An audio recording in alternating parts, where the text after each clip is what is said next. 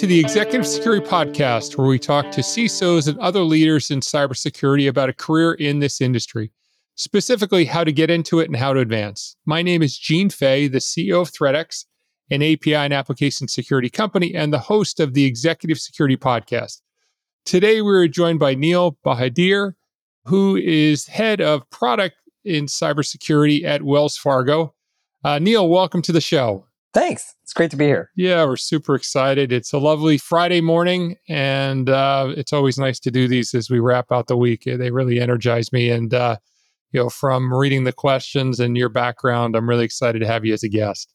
It's great to be here. Awesome. And I guess we'll clarify these are his own opinions. He works at Wells Fargo, uh, but these are not the opinions of Wells Fargo. These are the, the opinions of Neil.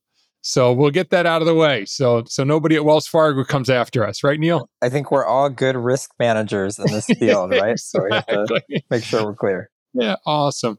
Well, let's jump into a little bit about your career and kind of your journey. I know you've shifted from cybersecurity to business development at one point, and maybe just give a little, you know, a little your backstory and kind of ha- how you ended up in this crazy field of cybersecurity. Yeah, totally. Um, so I have a software development background uh, from an academic standpoint, and then went into application security um, coming out of school. So you know, looking at code reviews and pen tests and threat modeling and, and just you know telling people who have put their life's work into software how bad their software is which is you know exhilarating in some ways, but also very stressful for those teams, right? They're expecting to take a product to market and you're showing up with a long list of stuff you're for them like, to fix. And, yeah. Slow down there, guys. Yeah, it's not, the, not always the friendliest environment, right? There's a there's a healthy debate around every finding, I think. Well, not every finding, but but certainly there are ones where, you know, you put it in a report and then you expect to defend it, you know, on a readout call. And, and I think it teaches you a little bit about that there is a business that has a day job that is not responding to the findings that you throw over the wall to them.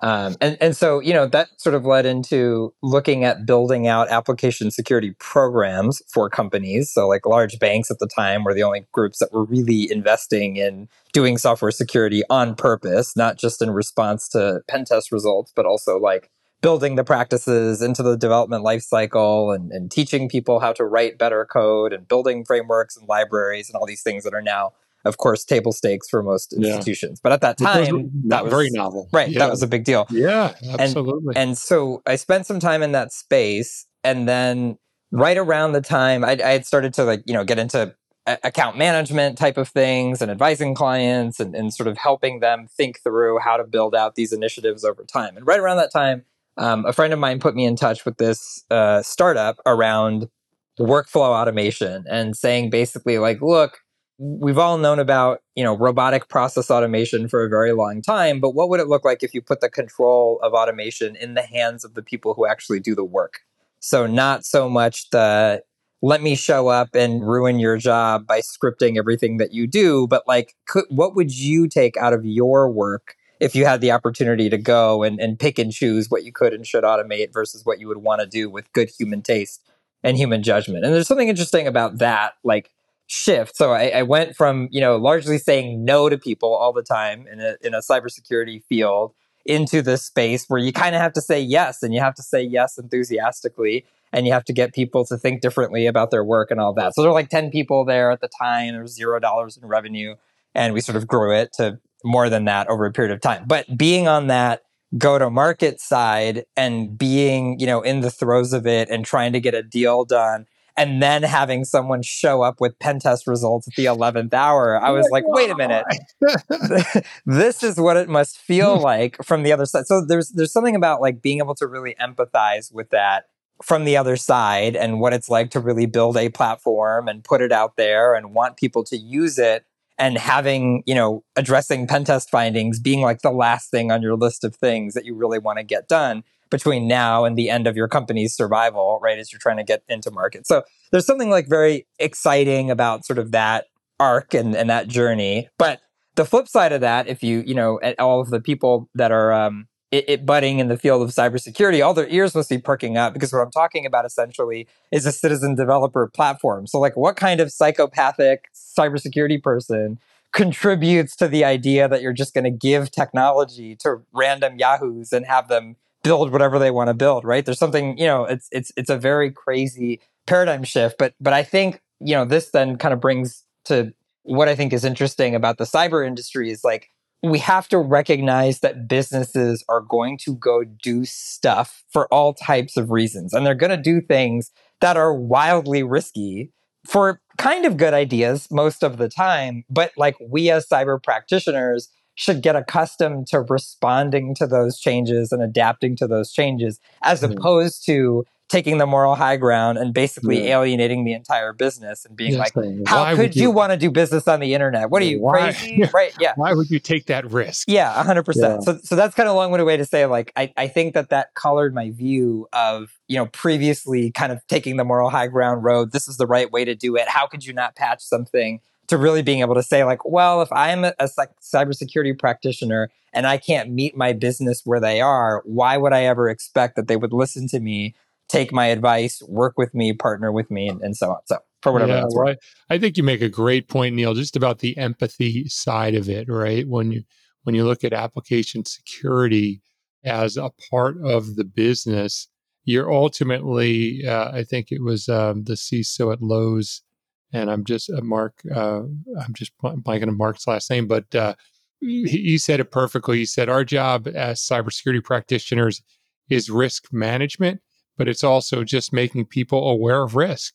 Like, hey, at a certain point, you're going to tell a team, like, hey, we can do this. Yeah. And I just want you to, everybody to be aware of the risk. Like, there is a glaring hole, which if we're all okay with it, and as long as we all acknowledge it because of the pace at which we want to do that, or we're going to fix that later, as long as everybody understands the risk, then you are on the same page. Right. And to your point, sometimes it's easy when we're on the app security side of teams, know, just say, look, as you said, like, what are you crazy? Like, we can't do that. But then, you know, getting be empathetic, I think, is a, is a critical skill. I think for anybody in cybersecurity to work with the business and not be the, the department of no or the department of slow down or the department of the thou shall never do that type of thing. So I think you, you make a great, great point on that stuff. So, and so like totally dismantling the argument that I just made and speaking from the other side, now having returned to cybersecurity, I can say, yes, but if you're going to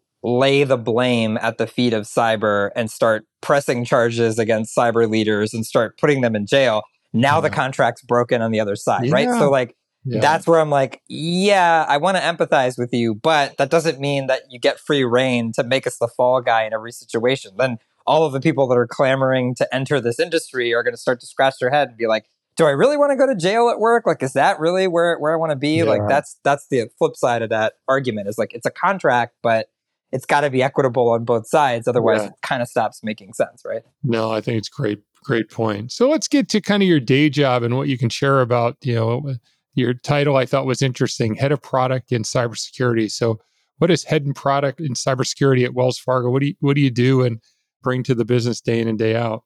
Yep. So, uh, probably about a decade ago, I think a lot of large institutions went through product and agile transformations, right? They were saying, look, the way that we're working, it's very antiquated, it's, it's very activity oriented. We're not really thinking about outcomes. It's a very waterfall. We set a bunch of stuff up at the beginning of the year. The entire world changes, and then we're sort of scrambling to keep up with that, right? And, and so, I think that story has been going through banks for a very long time and other large, you know, enterprises. And so bringing that discipline to the customer facing parts of the business is like a no brainer, right? Hey, we have teams, they're out there driving revenue. You want to listen to the customer, you want to bring that stuff in.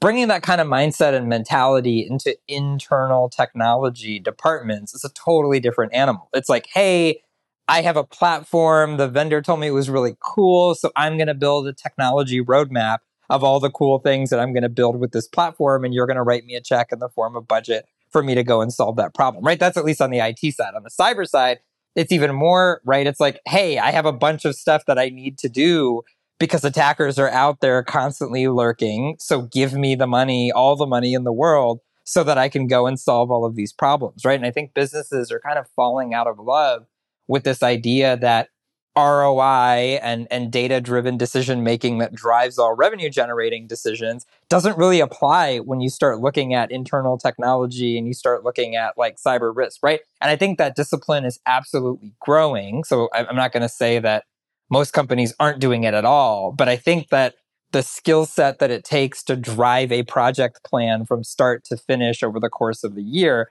and the skill set it takes to constantly be asking are we working on the right things? Are we doing them in the right order? Like it's a different temperament right? It's a different way of thinking about solving the problem. So when i think about my role it's largely guiding the organization to being ready to start to think in that way work in that way and ultimately make good choices, right? Show that they have good taste when it comes to cybersecurity and that we believe in the bets that we're making for reasons and not retreating to the fear tactics that have funded cyber organizations for the last two decades, right? Yeah. If you don't pay me a massive amount of money, then we will get breached. It's like it's kind of like a ransomware story, right, right, in reverse, right? It's like that's probably not the right way to win the hearts and minds of the business around you. So that's what I think about the the role. Does that make sense? Yeah, absolutely. No, super helpful. And I think that that is a nice evolution that it's taken a long time for large organizations to get that, but, but aligning, uh, having been in cyber for 17 years, I, I described my first four or five years as really insurance salesperson because we would go and um, basically the, a company would fail a PCI audit or fail any any sort of an audit that required any sort of log aggregation and then we would sell them a SIEM, so security information event management tool. And but if they, they didn't fail the audit, they were like, "No, we don't need one. We don't need one until we fail the audit." So that sort of thing. So it's an interesting dilemma to where we've went very fear based, and now it is more business centric. You know, how can we help? You know, you look at uh, companies. Uh, I'll give a plug for a company like Snyk. Like Snyk's value prop is basically helping coders to code faster with less co- uh, with less bugs, right? And so I mean those types of things. So it's not a you don't have it, you're going to write buggy code. It's just like, hey, we're trying to accelerate the pace at which you are writing clean code. So I think it is a, an interesting evolution. Yeah, and so I think like that mindset shift for cyber operators is not always the easiest thing, right? Because we're accustomed to sort of being the subject matter expert, we're accustomed to being right, we're accustomed to like there are so many initiatives that I have seen over the last decade or two where like if I really think about the business case behind them and what has launched them into, you know, existence is like some variation of like trust me bro from like a senior executive, right? That's just like mm-hmm. this is going to totally work. It's like but is there math behind that, right? Because you can't really launch a product in the market without some level of diligence around your total addressable market and like all these other things. So I think there are elements of the product discipline that are valuable and apply. Now, do I think everything in a playbook is going to be relevant for cybersecurity? Obviously not, right? So I think I think it's about picking and choosing the things that really resonate with cyber. But my take on that is like ruthless prioritization is definitely a thing that that is important for cyber. It's an unlimited pool of work to solve yeah. the security problem. Yeah. But I've never worked anywhere where you get an unlimited cybersecurity yeah. budget. Close, but not unlimited, right? right? And so you have to sort of make trade-offs and and and talk about what trade-offs you're making. And it's not just like, oh well, Jim Bob was really loud when we were having the funding conversation, so that's why we put all the money there, right? Like that's not the right way to solve these kinds of problems. So you have to get good at can we prioritize well? And then, you know, we're never going to guess what an attacker is going to do a year in advance, right? That's a very that's a very silly. So if attackers aren't doing annual planning, why do we think that us doing annual planning is going to somehow meet the market where it is, right? And then the last piece is like, you know, a lot of people talk about, well, who are the customers or whatever. Attackers are customers. We're just delivering a very miserable user experience to them, ideally, right? If we do our jobs well, right. we're making their life horrible. But we do need to understand who they are and what they want and how they're trying to get that experience from us so that we can deliver basically everything but what they're seeking from our organization, right? So I think those skills are translatable and you want people in there. But, you know, I'd be lying if I said it was an easy to hire space as I'm building product leadership into the cybersecurity ranks. It's like, it's tough. You need people that understand cyber, that understand business, that understand, right, these, these outcomes. And, you know, you know, from kind of running this podcast and pulling a lot of people like a magnet into this market, it's not the most, you know, talent deep pool, right? In, in terms of just cyber overall. So, as you get into these niches, it's always complicated and challenging. Even harder. Then you have pandemics and all these other things that totally flip around the way that hiring works. And, you know, it's a, yeah. it's a fun time. It is quite crazy. So uh, I think we hit on some of this, but I'll just ask the question, make sure we didn't miss anything. You, you talked about you know how leaving and returning from a different field impacted your perspective on cybersecurity. I know we talked about empathy, but are other things that you think you learned from that um, experience? Yeah, I mean, I, I think being really disciplined about what you say no to on the quest to carving out your product identity is one of the things that I think really applies in cyber. Not only when you're delivering services, but even when you're building technology in the cyberspace. So after I left that startup, I went to another, you know, offensive security company that was trying to take a product to market. And they were very successful with it, but a lot of it stemmed from having really strong conviction about what problems they were and were not going to solve. Like mm. we are going to be great at this and only this, and we're not yeah. going to be able to do every good idea. There's a limitless pile of good ideas in cyber that you can pursue at any given time. So having the conviction to go, yes, we could, but here's why we think that now's not the right time for us to go and bet on that like that and if i if i were to think about like the next decade i think i'm sure we're going to get into trends and, and stuff like that but if i were to think about like what's around the corner getting much better at doing fewer things is not only an overarching business trend I expect to see,